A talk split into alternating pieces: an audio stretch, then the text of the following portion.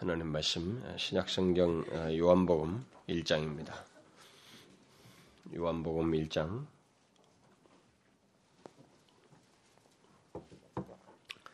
1장 35절부터 40절까지 우리 한 절씩 41절까지입니다. 41절까지 35절부터 41절까지 한 절씩 교도하겠습니다. 또 이튿날 요한이 자기 제자 중 두 사람과 함께 섰다가 예수의 다니심을 보고 말하되 보라 하나님의 어린 양이로다. 두 제자가 그의 말을 듣고 예수를 줬거늘 예수께서 돌이켜 그 줬는 것을 보시고 물어 가라사대 무엇을 구하느냐?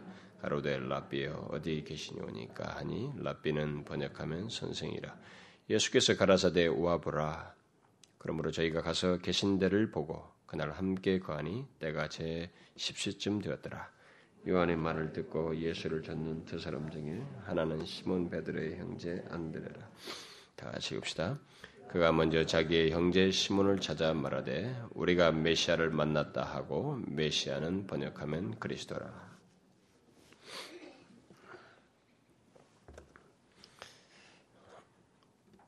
우리는 지금 그 예수를 만나서 어, 바뀌게 된 그런 사람들을 연속적으로 살펴보고 있습니다. 사람들이 예수를 만나면 바뀐다는 것이죠. 진실로 예수님께 자기를 의탁하고 맡기는 사람들은 사람이 바뀐다는 것입니다. 성경에도 수도 없이 많은 사례가 있고 지금 이 세상에도 수도 없이 예수 믿는 많은 사람들이 있습니다만 그 신실한 모든 사람들에게 있는 그런 동일한 모습입니다.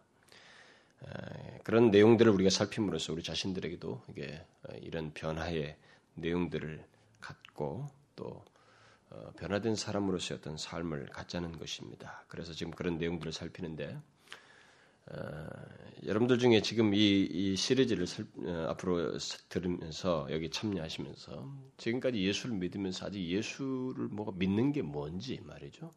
뭐 예수 믿으면서 그 정말 자신들에게 변화가 생긴다는데 정말 예수 믿으면 사람들의 어떤 변화가 생기고 그들이 생명을 얻는 것이 있다는데 그게 무엇인지 그게 어떻게 얻게 되는지 좀 진지하게 여러분들이 알고자 했으면 좋겠습니다.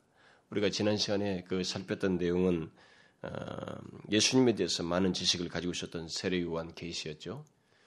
어, 세례요한은 예수님에 대해서 많은 지식을 가지고 있었습니다. 어, 오늘로 말하면 성경 지식에 해박한 것이죠. 예수님에 대해서 많은 지식을 가지고 있었습니다만 그가 이제 예수님을 만나고 나서 어, 사람이 바뀌었습니다. 어, 그 이전보다도 더 완전히 달라지게 됐죠. 어, 바로 자기가 만난 예수님이 하나님의 어린 양이시라는 것, 곧 바로 그 예수 그리스도 안에 있는 구원의 비밀을 알고 더욱 깊은 확신을 가지고 이전과 다르게 바로 그 예수님에 대해서 확신에 찬 증거를 하게 되는 네, 그런 사람으로 변모되는 바뀌는 모습을 우리가 보았습니다. 세례 요한의 변화는 오랫동안 교회 생활을 하면서 네, 교회를 다니면서 예수님께서 많은 지식을 가지고 있는 교회 안에 오늘날 교회 안에 그런 사람들 아, 또 어려서부터 예수를 그 아, 예수님이 어떤 분이신지 또 그를 믿어야 구원을 얻고 어, 그가 행하신 일이 무엇이며 예수를 믿으면 이러이러 한다는 모든 내용들을 다 알고 있지만 사실상 자신들이 많은 지식에 대해서 확신을 갖지 못하고 의구심을 계속 가지고 있고 그리고 예수 그래서 결국 자신들 안에 그 어떤 생기라든가 예수 믿은 자에게 생기는 어떤 변화라든가 이런 것들을 알지 못하는 그런 사람들 그런 사람들에게 빗대어서 우리가 생각해 볼 수 있는 내용이라고 했습니다. 실제로 오늘날 교회 안에는 예수 그리스도 안에 감추인 은혜의 비밀을 알지 못하고 복음의 영광과 축복을 누리지 못하는 사람들이 있습니다. 뭐 교회를 다니긴 하는데 정말 그 복음의 영광과 예수를 믿는 자에게 있는 그 구원의 영광과 생기와 이 은혜의 비밀들을 알지 못하고 누리지 못하면서 다니는 사람들이 있습니다. 그런 사람들에게 이 세례요한의 변화는 아주 메시지가 있다는 것이죠. 그래서 그런 자들은 예수님을 만남으로써 예수 그리스도 안에 있는 구원의 비밀과 은혜의 풍성함을 알고 누린 일이 있어야 된다. 예, 세례관과 같이 알고 있는 모든 지식을 생기 있게 확인하게, 확인하게 되는 그런 예수를 만나는 일이 있어야 된다. 아, 그래서 그런 것을 우리가 복음의 은혜와 영광을 누리기 전까지는 사실상 우리들이 예수를 만났다고 할 수가 없습니다. 뭐 뭐라고 설명을 하든 간에 아직은 미흡한 상태이고 그렇게 확신 있게 있는 상태가 아니에요. 예수를 진실로 만났다고 말이죠. 그래서 혹시 아직 예수를 믿지 않는 사람이 여러분 우리 가운데 있다면은 예수님을 만남으로써 어, 그 사람의 영혼에 질병인 죄가 사해지고 구원을 얻는 변화가 있기를 바라고 혹시 스스로 자신은 예수를 믿는다고 하지만은 아직 예수 그리스도 안에 있는 구원의 비밀과 은혜의 풍성함과 복음의 영광을 그 축복을 알지 못하고 누리지 못하는 사람이 있다면 그 또한 예수님을 인격적으로 만남으로써 세례요한이 알고 있었던 지식을 알고 있었지만 예수를 만남으로써 다시 그에게 더 생기와 확신을 가졌던 것처럼 그런 변화가 있기를 그런 은혜와 복을 경험하고 누리는 일이 있기를 소원합니다. 이 시리즈의 이런 내용을 통해서 여러분들 그냥 듣고 말, 말, 하지 않고 어, 듣고 끝내는 것이 아니라 진실로 이런 것을 통해 자신에게 도전이 되어서 그 움직이기 바랍니다. 왜냐하면 우리들의 가장 큰 문제는 들으면서 나는 괜찮다는 것이거든요. 이게 바리새인들의 이 질병인데 자기는 문제가 없다는 것입니다. 다 안다. 나는 그런 거 뭐 해당되지 않는다. 설설설 지나간다는 것입니다. 그 설설설 지나간다가 주님 앞에 서서 주님이 너를 모른다 하는 것입니다. 아주 비극을 맞는 거예요. 그러니까 절대 주님의 말씀은 설설설 지나가는 거 아닙니다. 그 말씀 앞에 자신을 진지하게 비추어서 살펴봐야만 하는 것입니다. 자, 그러면 우리가 계속해서 예수 그리스도를 만남으로써 그 사람이 바뀐 또 다른 사례를 이제 오늘 본문에서 보게 되는데 그 케이스를 살펴보도록 하십니다. 그게 누가요? 누굽니까? 바로 안드레라는 사람입니다. 오늘 본문에서 이 안드레라고 하는 사람이 어떻게 예수님을 만나서 바뀌게 되는지 그 핵심적인 내용을 여기서 보게 됩니다. 그에 관해서 간단하게 언급된 내용들이 이제 몇몇 더 어, 있습니다만은 어, 이 본문이 그 안드레의 변화를 말해주는 어떤 핵심적인 내용입니다. 우선 우리는 본문에서 예수님을 만나기 전에 안드레가 어떤 배경을 가지고 있었는지를 그 어느 정도 알 수 있는 간단한 정보를 보게 됩니다. 먼저 본문은 안드레가 세례 요한의 제자였다라고 기록하고 있습니다. 그렇다면 그는 최소한 예수님을 만나기 전에 세례 요한으로부터 죄를 회개해야 한다는 메시지를 듣고 자신의 죄악된 행위를 의식하고 또 자신이 살고 있는 시대가 죄악으로 관영해 있다고 하는 것, 시대의 죄악이 무엇인지를 볼 수 있었던 사람입니다. 여러분 이것도 쉬운 게 아닙니다. 이 세상에 살면서 그런 눈을 그런 의식이라도 갖는 것이 쉽지가 않아요. 어, 여러분 예수를 믿기 이전에 사람들이 뭐 이 세상이 말세야 뭐 타락했네 어쩐다 해도 이 세상의 죄의 실상을 정확하게 봅니까?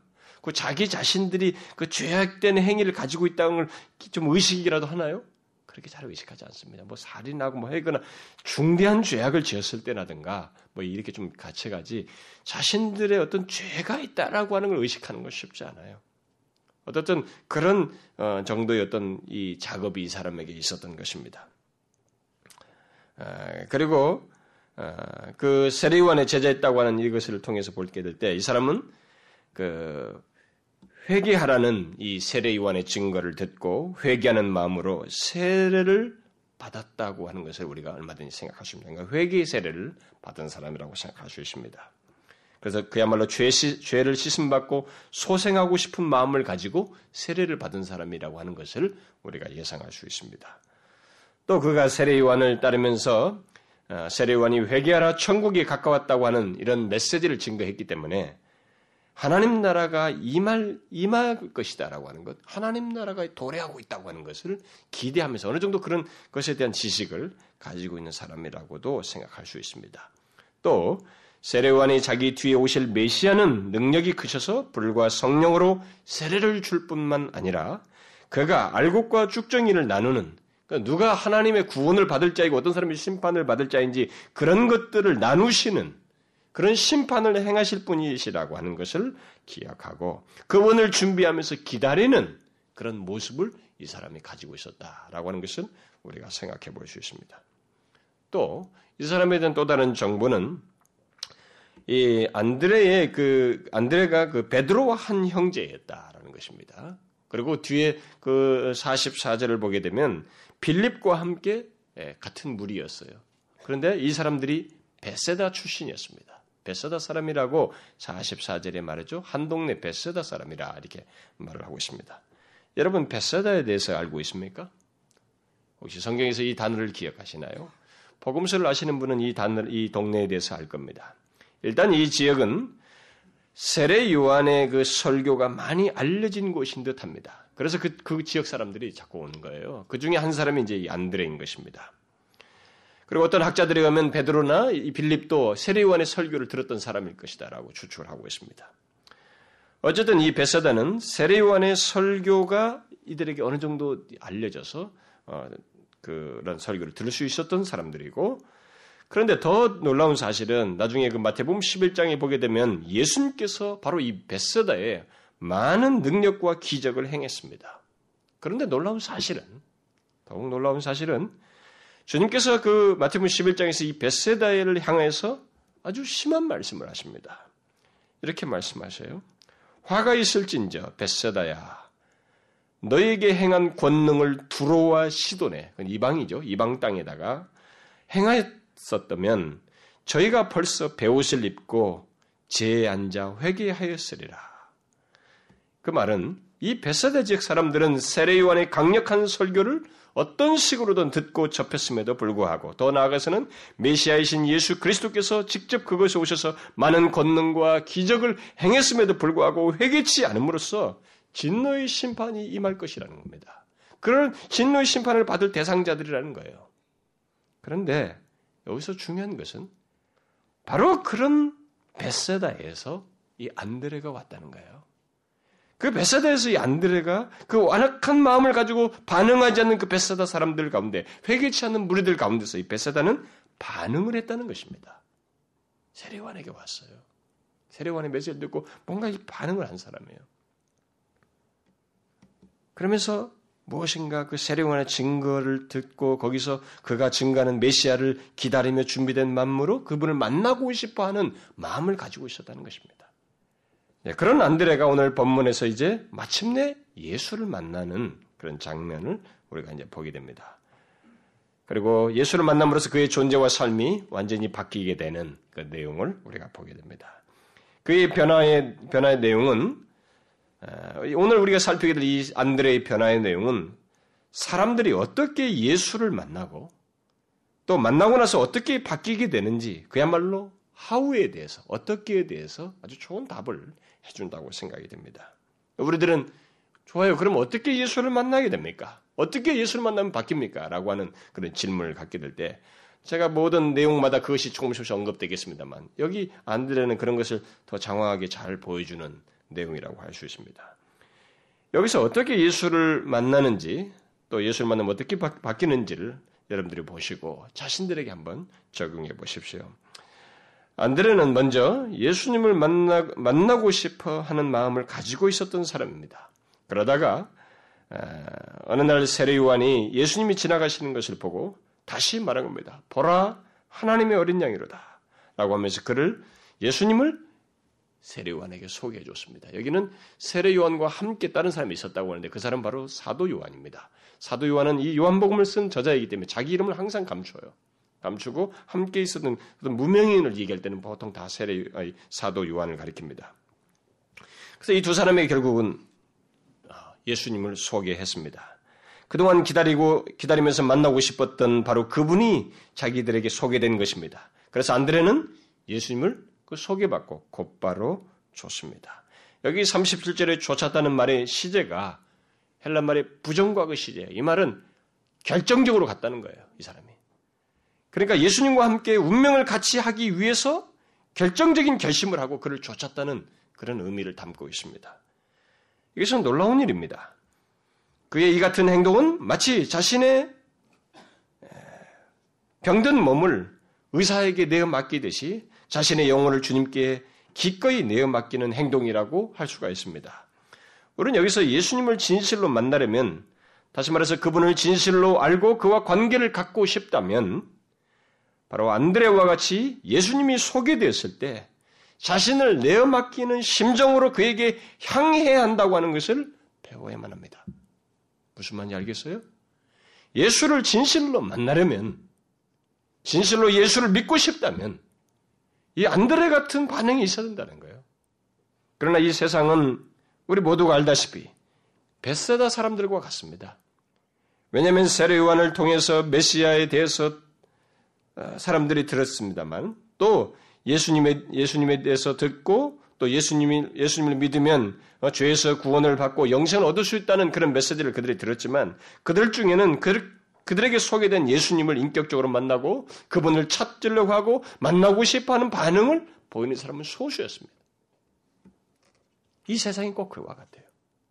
베세다에서 겨우 안드레와 베드로와 이 빌립 정도의 사람들이 반응했던 것처럼 그 소수의 사람들만 이 세상 속에서도 반응하고 있습니다. 여러분 그렇지 않아요?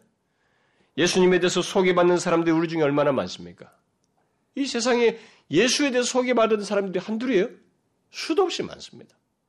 그러나 그들 중에 대다수는 베세다 사람들처럼 회개치 아니하고 굳은 마음으로 그분께로 향하지 않습니다. 오늘 이 자리에 온 사람들 중에서도 교회를 다니지만 아직도 이 교회를 한두 번씩 이렇게 왔다 갔다 하지만은 자신에게 지금 여전히 예수가 소개되고 있는데 그 소개되는 예수를 예수님 그 예수님을 안드레처럼 반응하지 않는 거예요. 반응하지 않아요. 이렇게 그분에게 향하지 않습니다. 예수를 만나려면 반응이 있어야 돼요. 그분께로 향해야 됩니다. 그분이 소개되었을 때 움직여야 된다고요. 그분을 만나고 싶어야 돼요. 그러나 어쨌든 베사다 사람들을 놓고 보면 소수였습니다. 그러나 이 시대도 마찬가지예요. 뭐 예수를 소개해도 예수님을 진실로 믿고 그분을 진심으로 따르고 싶어하고 만나고 싶어하는 그런 사람은 역시 이 세대도 소수입니다. 전부가 그렇게 하지 않고 있습니다. 여기 베세다의 안드레가 어떻게 예수를 알게 되고 어, 결국 고침받고 그의 제자가 됐는지를 한번 보십시오. 그것은 자기에게 예수님이 소개됐을 때 그에게 자신을 맡기는 심정으로 쫓았습니다. 이렇게 했어요. 그분에게 자신을 내어 맡기는 심정으로 쫓았습니다. 결심을 하고 쫓았어요. 만나고 싶어 해서 그 마음을 가지고 결심해 쫓았습니다. 자기에게 소개된 영혼의 의사이신 예수님께 자기의 병든 영혼을 기꺼이 내어 맡기듯이 내어 맡기면서 그분을 쫓았습니다. 어떤 사람이 영혼의 고침을 받고 싶다면 여러분들이 정령 죄로 말미암은 죄로 말미암아서 병든 영혼이 치료받고 싶다면 그래서 영혼이 생명을 얻고 싶다면 이 안드레와 같이 반응을 해야 되는 것입니다. 자신을 내어 맡겨야 돼요. 그분을 만나고 싶어 하는 마음으로 내가 맡겨야 됩니다. 가만히 앉아있으면 안 되는 것입니다. 제가 항상 얘기하지만, 밖에 있는 사람들도 반응 안 하지만, 교회당에 와 있는 수많은 사람들 중 한국 교회도 그야말로 이 게스트 크리스천들이죠. 그냥 가만히 앉았다 설교 한번 딱 듣고 싹 사라지는 반응을 안 하는 거예요. 알고 싶습니다. 이게 내어 맡기는 심정으로 좋지를 않습니다. 그런 사람들이 있어요. 여러분 그걸 아셔야 됩니다. 그런 사람들은 예수를 만나지 못해요. 예배당에 와도 예수를 만나지 못합니다. 이걸 아셔야 됩니다. 물론 이 사람이 예수님을 쫓았다고 해서 그의 변화를 변화가 전체도 이루어졌다는 것은 아닙니다. 그건 하나의 첫걸음이라는 거예요. 그건 시작이에요. 좋은 시작입니다. 우리가 본문에서 보다시피 주님은 자기를 쫓으려는 안드레를 아, 다루십니다. 바로 뭐 이 사람이 변화가 다 일어나는 거 아니에요. 아직 이 사람은 일체의 변화가 아직 안 생겼습니다. 예수를 만남으로 사람이 바뀌지 않았어요. 자기 쪽에서 일단 반응만 있는 것입니다. 그래서 주님은 그 반응에 대해서 이제 다루시는 거예요. 어떻게 다루십니까? 주님은 역시 탁월한 의사이십니다. 영혼의 의사예요. 그래서 예수님은 자기를 맡기는 심정으로 조치려는 안드레에게 돌이켜서 물었습니다. 무엇을 구하느냐? 무엇을 구하느냐? 이렇게 물었어요. 주님은 누구를 찾느냐라고 묻지 않냐고 무엇을 구하느냐라고 물었습니다. 사실 그 질문은 안드레의 전국을 찌르는 질문이에요. 왜냐하면 안드레는 진실로 무엇인가를 구하고 있었기 때문입니다. 그런 세례관의 설교를 통해서 들을 때부터 처음 들었을 때부터 무엇인가를 구하기 시작한 사람이에요. 그러나 그의 선생인 세례요한은 모든 것이 자기 뒤에 오실 분, 바로 메시아 예수 그리스도인에서 답이 될 것이라고 하는 것을 계속 시사했습니다. 그분은 불과 성령으로 세를 주고 자기는 물로 주지만 진짜는 그분이 주신다. 물과 성령으로. 또 알곡과 쭉정이를 나누어서 심판하실 것이다. 그분이 오면 그것이 결정이 나는 거예요. 또 그가 오셔서 죄를 해결하시고 구원하실 것이라는 그런 내용을 들었습니다. 모든 것이 그분과 관련되어 있어요.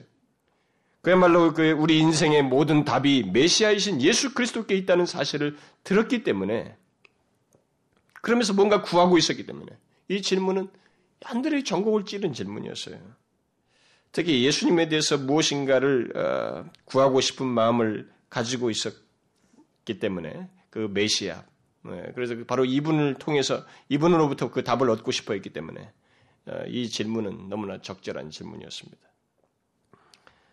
아, 사실 그러나 이, 이런 질문은 어, 이게 우리 모두에게도 이제 필요로 하는 질문이에요. 어, 모두에게 예수님을 찾는 사람에게 필요로 하는 질문인데 어, 우리가 이, 이 안들에게 이 질문하신 것을 통해서 우리가 볼 때 사실 예수를 만난다는 것은 영혼의 질병을 치료하고 죄에서 구원받기 위해서 나온다는 것이고 결국 자기의 병든 영혼을 주님께 내어 막 내어 보이는 것이기 때문에 이 질문에 사실상은 답할 수가 있어야 됩니다.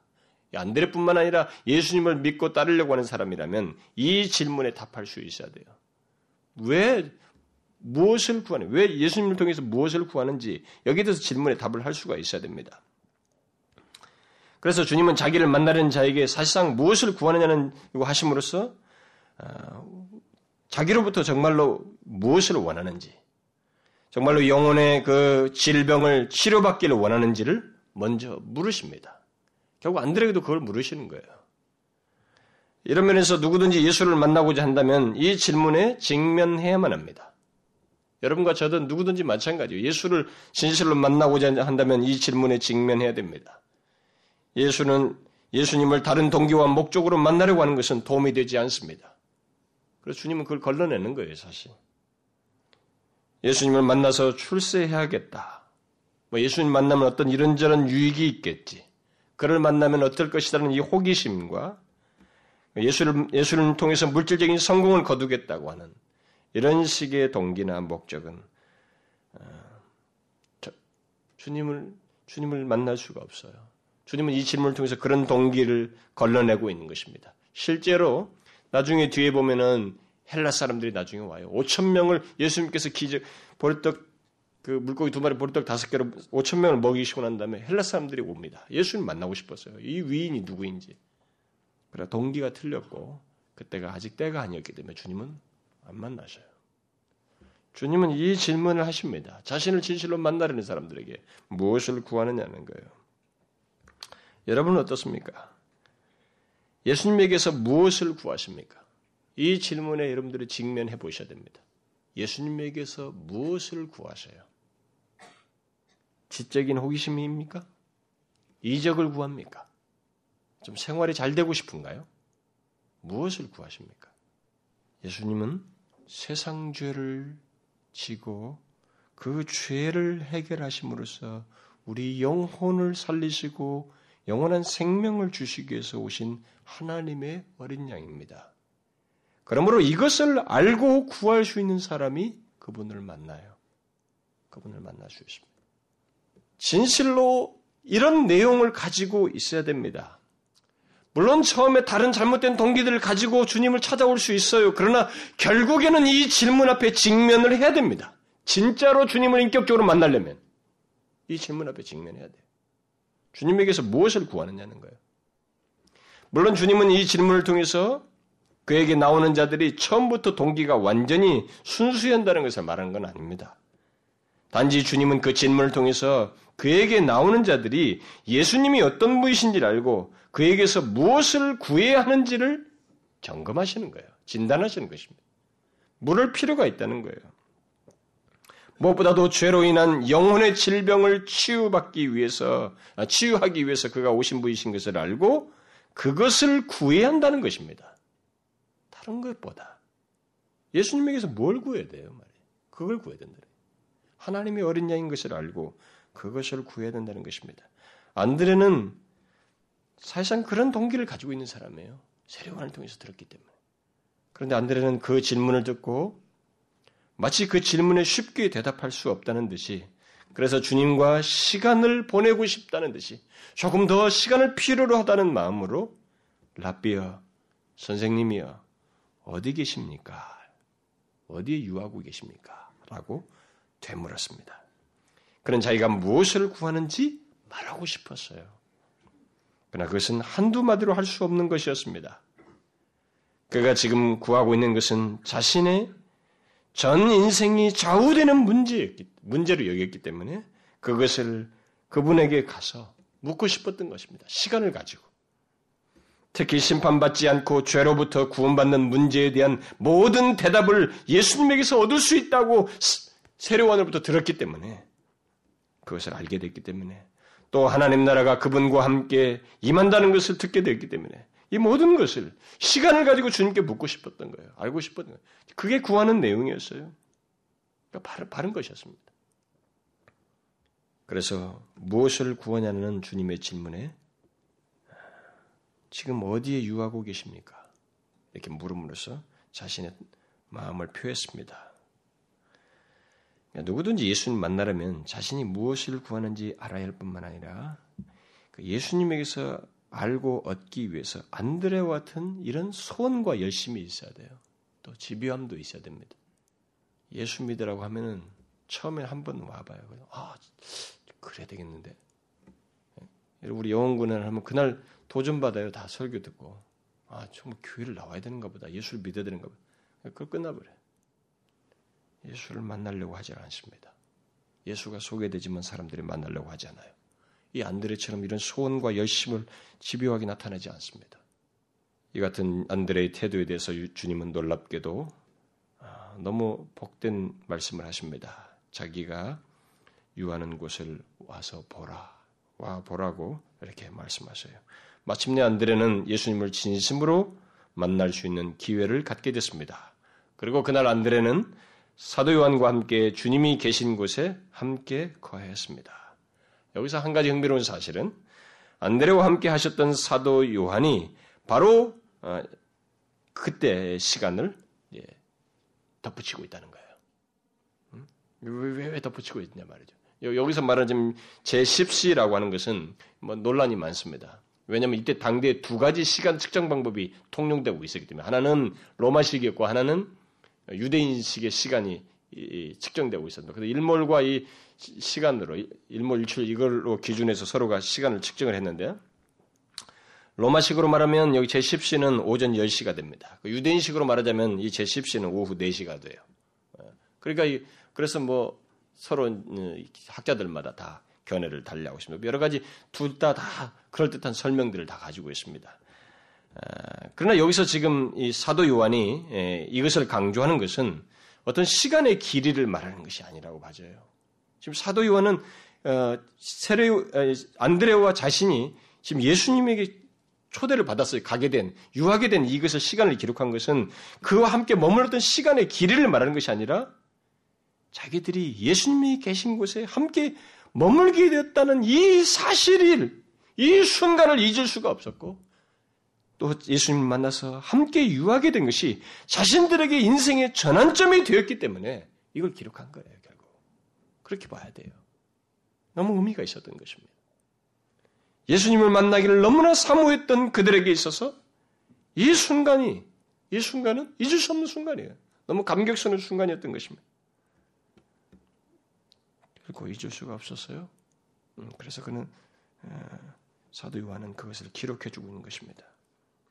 우리가 그렇게 말할 수 있는 것은 뒤에 안드레가 보인 반응을 통해서 우리가 그렇게 말할 수 있습니다. 안드레는 예수님과 함께 지낸 그분이 그의 전생의 전환점에 대해서 바뀌게 됐다는 것을 그 날을 통해서 자신이 그 예수님을 만나게 되고 바뀌게 됐다는 것을 뒤에 나타낸 반응을 통해서 보입니다. 우리는 그가 예수님 만나서 지내는 동안 어떠한 얘기를 나누고 무슨 일이 그에게 일어난지 알 수가 없습니다. 성경은 기록하고 있지 않기 때문에. 그러나 그가 보인 반응을 통해서 볼 때 우리는 최소한 그의 선생인 사도 요한이 예수님에 대해서 말한 모든 것을 확인하고 확신했다는 것을 알 수가 있습니다. 또 우리가 엠마오로 가는 그 두 제자 두 제자에게 예수님이 함께 유하시잖아요. 어, 유하시면서 예수님에 대해서 새롭게 그들이 알게 되는 그래서 다시 확신 속에서 그 예수님을 증거하는 사람으로 되돌아가죠. 뭐 이랬던 것처럼 이들은 분명히 자신이 만난 예수에 대해서 확신하게 됐습니다. 음, 그런 경험을 했음을 뒤에서 우리가 반응을 통해서 보게 됩니다. 그 무엇보다도 그들은 자신들의 영혼이 그 치료되고 새롭게 되는 경험을 했던 것이고 그날은 그래서 그들은 잊을 수가 없었던 것입니다. 그래서 그야말로 예수님을 만나고 나서 안드레는 바뀌게 된 것입니다. 자, 그가 바뀌게 된 내용이 뭐예요? 어떻게 그 이렇게 말할 수 있습니까? 그가 예수님 만나고 난 뒤에 보인 반응은 전에 나타내지 않았던 반응입니다. 41절에서 그가 보인 반응이 나오죠? 자기 형제 시몬 베드로를 찾아 뭐예요? 표현이 그대로 기록되어 있습니다. 우리가 메시아를 만났다 이거예요. 서술형이 아니고 인용구입니다. 우리가 메시아를 만났다. 라는 벅찬 가슴으로 증거했습니다. 그러니까 뭔가 이 사람에게 내용의 변화가 있어서 그것을 드러낸 표시입니다. 안드레 이 같은 증거는 아, 그가 예수를 만난 뒤에 음, 변화가 그에게 분명히 있었다는 것을 말해주는 것입니다. 사실 그때 당시에 이 육신을 입고 오신 이분을 메시아라 이렇게 말하는 것은 쉽지 않았어요. 쉽지 않았습니다. 이 첫 반응이에요, 지금 이 사람이. 이때 당대에 지금 이제 공생이 시작한 겁니다, 예수님이. 안드레가 처음으로 반응한 거예요. 놀라운 일입니다. 그는 그동안 메시아에 관해서 들었습니다. 그러나 모든 것이 불확실했어요. 그러나 그는 예수님 만나고 난 뒤에 확신을 가지고 자신이 만난 예수님이 바로 메시아이다라고 증거했습니다.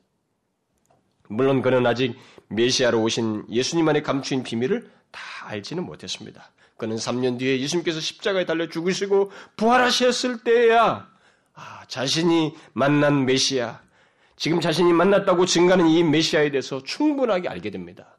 그러나 현재 이, 이 사람에게 있어서 만난 예수 그리스도는 확신을 갖게 했습니다. 그분이 어떤 분이신지에 대해서. 결국 그는 예수님 만나고 난 뒤에 분명히 바뀐 모습을 드러냈습니다.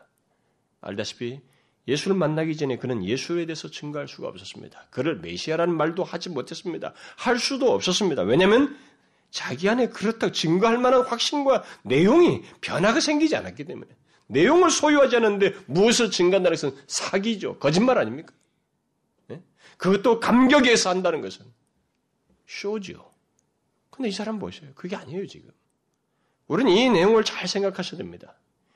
예수를 믿는 것은 그렇고 그렇지라고 많은 사람들이 생각합니다. 그것은 자기들이 몰라서 그래요. 예수를 직접 만나고 나면 달라지는 것입니다. 자신들이 이 사람처럼 추구하여서 진실로 만나게 되면 내용이 생기기 때문에 바뀌는 거예요. 몰랐을 때 그 얘기입니다. 그렇고 그렇다는 것은 모르고 하는 얘기예요. 내용이 있으니까 이렇게 하는 것입니다. 이 사람은 이제 예수님이 어떤 분이신지를 알게 되었습니다. 또 그분 안에서 자신의 영혼이 안식을 얻고 치유함을 얻었습니다. 그래서 그는 예수님 만나고 난 뒤에 곧바로 자기 형제에게 그 예수를 전하는 전도자 또는 선교사가 된 거예요. 거창하게 말하자면. 우리는 여기서 예수를 진실로 만난 사람에게 생기는 변화의 증거가 무엇인지를 보아야 합니다. 그게 뭐예요? 예수님을 증거하는 것에 앞서서, 증거하는 어떤 행동에 앞서서 자신의 영혼 속에 생긴 확신, 다시 말해서 자신이 믿고 확신하는 것에 대해, 확신하는 것에 전적으로 이렇게 복종한다는 것입니다. 이게 증거예요. 확신이 있고 확신에 따른 복종이 있다는 겁니다. 예수에 대한 믿음과 확신이 있고 거기에 따른 복종이 있다는 거예요. 다시 말하면 안드레는 예수님 만남으로써 그의 영혼에 확신이 생겼어요. 자신이 만난 예수를 확인하게 됐습니다. 그분을 믿게 되었어요. 그 생겼고 그 확신은 그분을 따르지 않을 수 없게 했습니다. 이 확신이 그로 하여금 그런 복종을 야기시켰어요. 그리고 예수 그리스도 그분을 증거하고 싶은 행동으로 하지 않을 수 없는 행동으로 나왔습니다. 여러분 이걸 잘 아셔야 됩니다. 여기서 중요한 것은 전도하는 것 자체보다 자신이 전할 예수를 분명히 알고 소유하는 거예요. 예수를 만남으로써 그분을 전할 내용으로 이 사람 자신이 분명하게 확인하고 확신한다는 것입니다. 그리고 자신이 만난 예수를 전할 수 있다는 거예요. 자기 목소리로 생생하게 감격스럽게 전할 수 있다는 거예요. 예수를 만난 사람에게 생기는 변화예요. 사실 그가 보인 반응은 억지로 할 수 있는 게 아닙니다. 이걸 잘 아셔야 됩니다. 오늘날 예수 믿는 사람들이 이런 걸 좀 명심해야 됩니다. 이 사람이 보인 예수를 증거하는 것은 억지로 하는 게 아니에요. 그것은 진실로 예수를 만난 사람, 예수님이 어떤 분이신지를 아는, 알고 믿는 사람이 자신에게 감출 수 없는 것을 내놓는 거예요. 내용이 있어서 내놓는 겁니다. 조작하는 게 아니에요. 쇼를 하는 것이 아닙니다. 자신이 만난 예수를 증거하는 거예요. 이게 예수 믿는 사람에게 생기는 증거입니다. 여러분 한 가지 물어봅시다. 여러분에게 그런 변화와 증거가 있습니까? 이전에는 예수를 증거할 수도 없고, 뭐 예수 그런 얘기도 꺼내지도 마라. 뭐 예수 얘기가 거기서 그거지 뭐. 그랬을 수 있어요 과거에는. 좋습니다. 그랬을지언정. 그러나 이제는 증거하지 않을 수 없는 믿음과 확신을 가지고 그분을 증거하십니까? 예수를 만난 사람이라면 그런 변화의 증거가 있을 것입니다. 예수님을 누군가에게 달려가서 증거하고 싶을 정도로 그분에 대한 믿음과 확신과 감격이 그 사람에게 있을 거예요. 왜냐하면 이분이 평범한 분이 아니거든요. 세상 죄를 지고 가는 나의 죄를 해결할 수 있는 분이거든요. 여러분이 돌아다녀 보십시오. 지금부터 남아있는 인생 몇십 년이라도 여러분들의 죄를 해결할 수 있는 길이 있는지 한번 찾아보십시오. 한번 찾아보세요. 여러분들에게 있는 죄를 해결할 수 있는 길이 무엇인지 그걸 명쾌하게 말하는 데가 있는지 보세요. 망각하는 거 말고 뭐 이렇게 머리로 묵상해가지고 자꾸 잊어버리는 거 말고 잊어버리는 거 말고 여러분들에게 있는 죄가 어떻게 해결될 수 있는지 그 길을 한번 찾아보시란 말이에요. 바로 그분이에요, 이분이. 안드레는 그분을 만난 것입니다. 그래서 누군가에게 달려가서 증가하고 싶었던 거예요. 그래서 표현도 메시아를 만났다 하는 거예요. 여러분은 누군가에게 달려가서 증가하고 싶을 정도로 그분에 대한 믿음과 확신, 감격 이런 것들을 가지고 있습니까? 만약 그런 것이 없다면 여러분은 자신에게 질문해 봐야 됩니다. 질문해 봐야 돼요. 제발 그냥 건성으로 지나가지 마시고 질문해 보셔야 됩니다. 나는, 나는 과연 예수를 만났는가? 만일 스스로 예수를 만났다고 생각한다면 자신이 만났다고 하는 예수님은 어떤 분이신가? 정말로 그분이 어떤 분이신지를 알고 있는가? 진실로 그분이 나를 죄에서 영원히 구원하실 분으로 알고 있는가? 정말로 그런 분으로 알고 있어요? 그가 나에게 새 생명을 주시기 위해서 나의 죄를 지시고 십자가에 달려 죽으신 하나님의 어린 양이라고 알고 믿고 있는가? 그렇습니까? 진실로 그 사실을 믿고 있느냐는 거예요. 그래서 그 예수 그리스도를 이렇게 생각만 해도 찬송가도 있잖아요. 구주를 생각만 해도 내 마음이 좋거든. 그러니까 예수 그리스도를 말하기만 해도 그가 나의 생명의 은인이요 영원한 구원을 주신 분이시라는 사실을 기억하며 자신 안에 감출 수 없는 감동이 있는가? 여러분 그렇습니까? 제가 여러분들에게 감상적인 내용을 얘기하는 거 아니에요. 조작할 내용을 말하는 것이 아닙니다. 그럴 만한 내용을 예수 그리스도 안에서 가지고 있느냐는 거예요. 그런, 그런 내용을 가진 만큼의 예수와의 만남이 있었느냐는 거예요. 제가 그걸 묻는 겁니다. 왜 이 사람에게 이런 일이 생깁니까? 그리고 지금까지 수없이 많은 전기들 속에서 보는 것처럼 많은 믿음의 사람들이 예수를 만난 사람들에게 왜 그런 증거가 있느냐는 거예요. 왜? 예수를 만난 자에게 생기는 거예요. 피할 수 없이. 여러분, 예수를 이론적으로 아는 것을 가지고 그를 안다고 말하지 마십시오. 제발. 예수님에 대해서 이론적인 어떤 지식을 아는 걸 가지고 그를 만났다고 말하지 마십시오. 여러분들이 크게 착각하는 거예요. 예수를 만난 사람은 세례 요한과 같이 여기 안드레와 같이 부인할 수 없는 어떤 내용을 자신 안에 갖습니다. 그야말로 어떤 변화의 증거를 자신 안에서부터 갖게 되고 그것을 밖으로 나타내게 됩니다. 여러분 어떻습니까?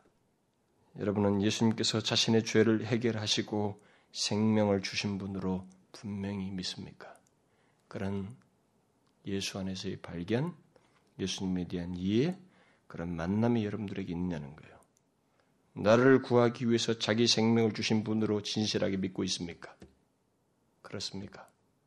그리고 그 믿음으로 인해서 누군가에게 달려가고 싶습니까? 예수를 말하기 위해서. 한번 생각해 보십시오. 그런 내용이 없이 예수를 만났다고 할 수 있을까요? 그럴 리가 없습니다. 여러분은 어떻습니까? 여러분들에게 있어서 예수님은 어떤 분이세요? 나를 죄에서 구원하시기 위해서 십자가를 지셔서 달려서 생명을 내주신 바로 그분으로 믿고 생명의 은인으로 여겼기 때문에 그분 안에서 내가 삶이 새로운 삶을 얻게 됐기 때문에 그것이 여러분들의 존재와 삶의 변화의 근원이 되기 때문에 이 안드레처럼 감격과 확신과 증거의 마음이 여러분들 가운데 있습니까? 진실로 여러분들이 그렇다면 그 믿음과 확신은 여러분을 굴복케 할 것입니다. 진짜로 예수를 그렇게 믿고 있다면 그 믿음과 확신은 여러분을 굴복케 할 거예요. 어떻게요? 그분에게 자신을 내어 맡기며 따르고자 하는 따르지 않을 수 없는 복종으로 여러분들을 이끌 것입니다. 그리고 그를 증거하지 않을 수 없는 모습으로 여러분들을 나아가게 할 것입니다. 여러분 어떠세요? 여러분은 예수 그리스도를 만남으로써 바로 그런 확신과 감격과 증거를 가지고 있습니까? 제가 여러분들에게 질문을 반복하는 것에 대해서 여러분들은 계속 자신을 생각하셔야 됩니다. 왜냐하면 우리는 도대체 예수를 만났는지 안 만났는지 모르는 그런 시대에 살고 있거든요. 수많은 예수 믿는 사람들의 모습 속에서. 안드레는 이 사건 이후에 몇 번, 한 두세 번 더 이름이 나옵니다만은 별로 그렇게 크게 등장하지 않습니다. 그러나 나중에 사도행전 1장에 성령을 기다리는 그 무리 속에 안드레가 포함되어 있는 것을 보게 됩니다. 그리고 나중에 계시록에 보면 하나님의 도성에 열두 그 기초석의 하나에 이 안드레라는 이름이 기록될 것을 시사해 주고 있습니다. 그 말은 안드레는 진실로 예수를 만났고 그 만남은 그를 새로운 사람으로 바뀌게 했을 뿐만 아니라 새로운 사람으로 삶을 살다가 영원한 생명을 얻게 되었다는 하는 사실을 말해주고 있습니다. 그런 대상이라고 하는 것을 말해주고 있어요.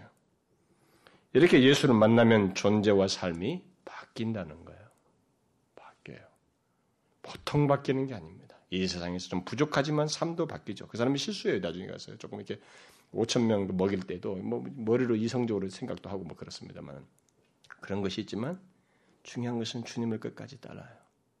그리고 그가 이 세상에서의 삶을 넘어서서 하나님께서 죄에서 구원하신 것의 그 혜택을 영생토록 얻게 된다는 것입니다.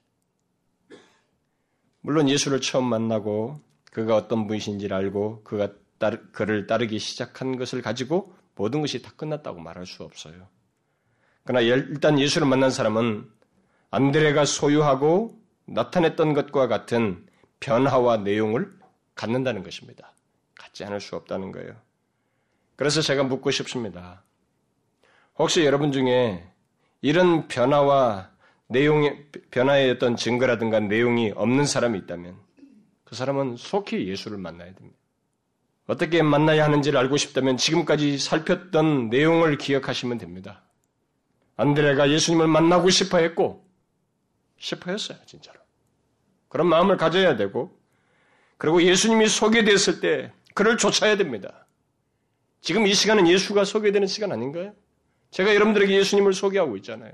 이렇게 소개됐을 때 그분을 알고 싶어야 됩니다. 그분을 진실로 만나고자 하는 마음으로 자신의 인생을 맡기는 심정으로 그분을 알고자 해야 돼요. 왜냐하면 이것이 자신의 인생이 좌우될 수 있어요.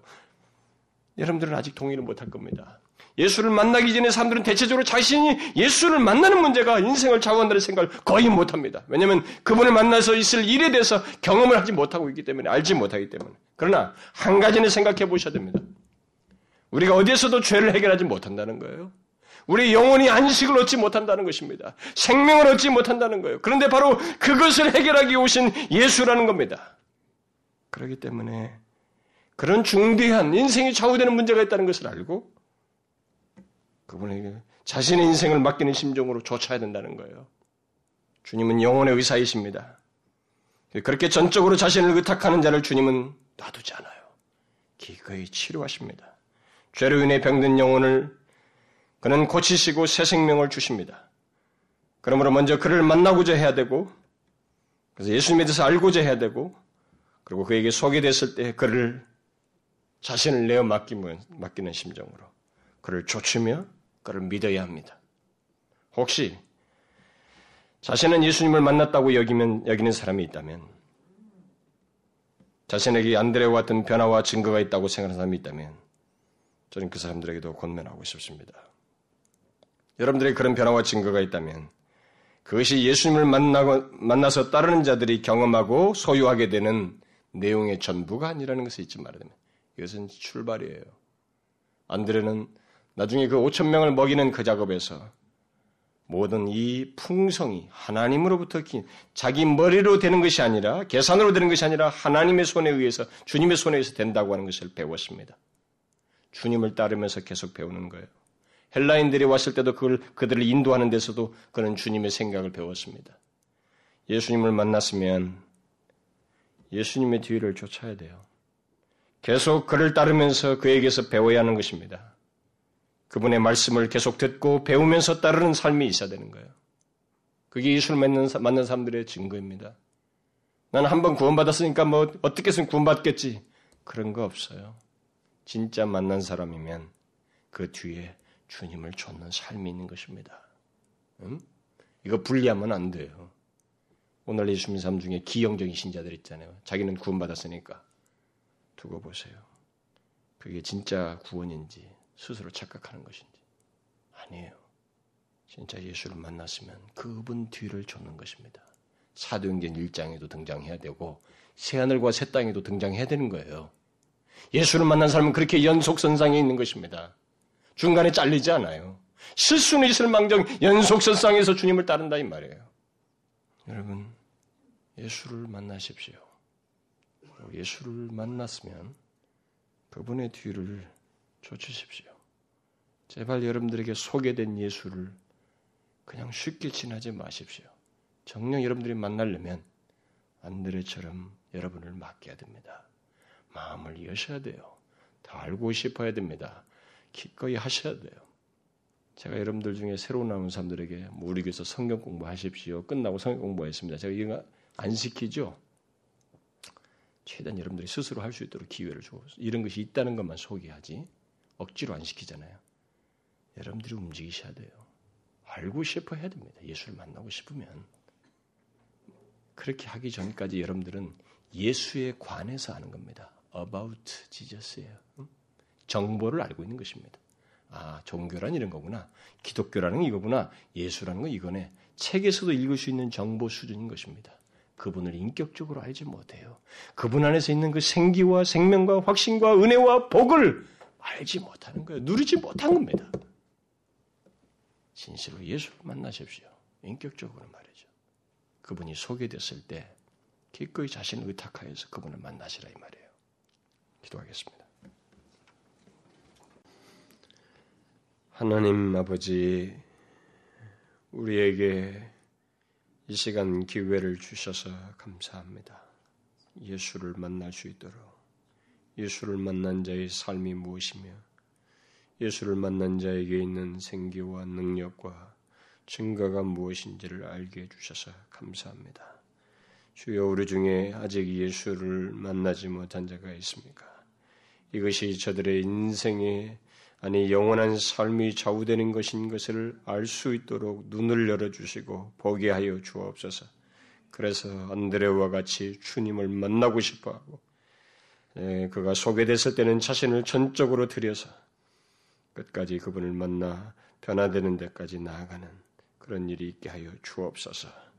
주님을 만났다고 여기는 자들에게 하나님이여 정령 자신들이 그 주님을 감격스럽게 쫓고 있는지를 확인케 하여 주시고 그런 증거를 자신들이 분명히 갖고 있는지를 보며 실제로 갖는 일이 있게 하여 주옵소서. 예수 그리스도의 이름으로 기도하옵나이다. 아멘.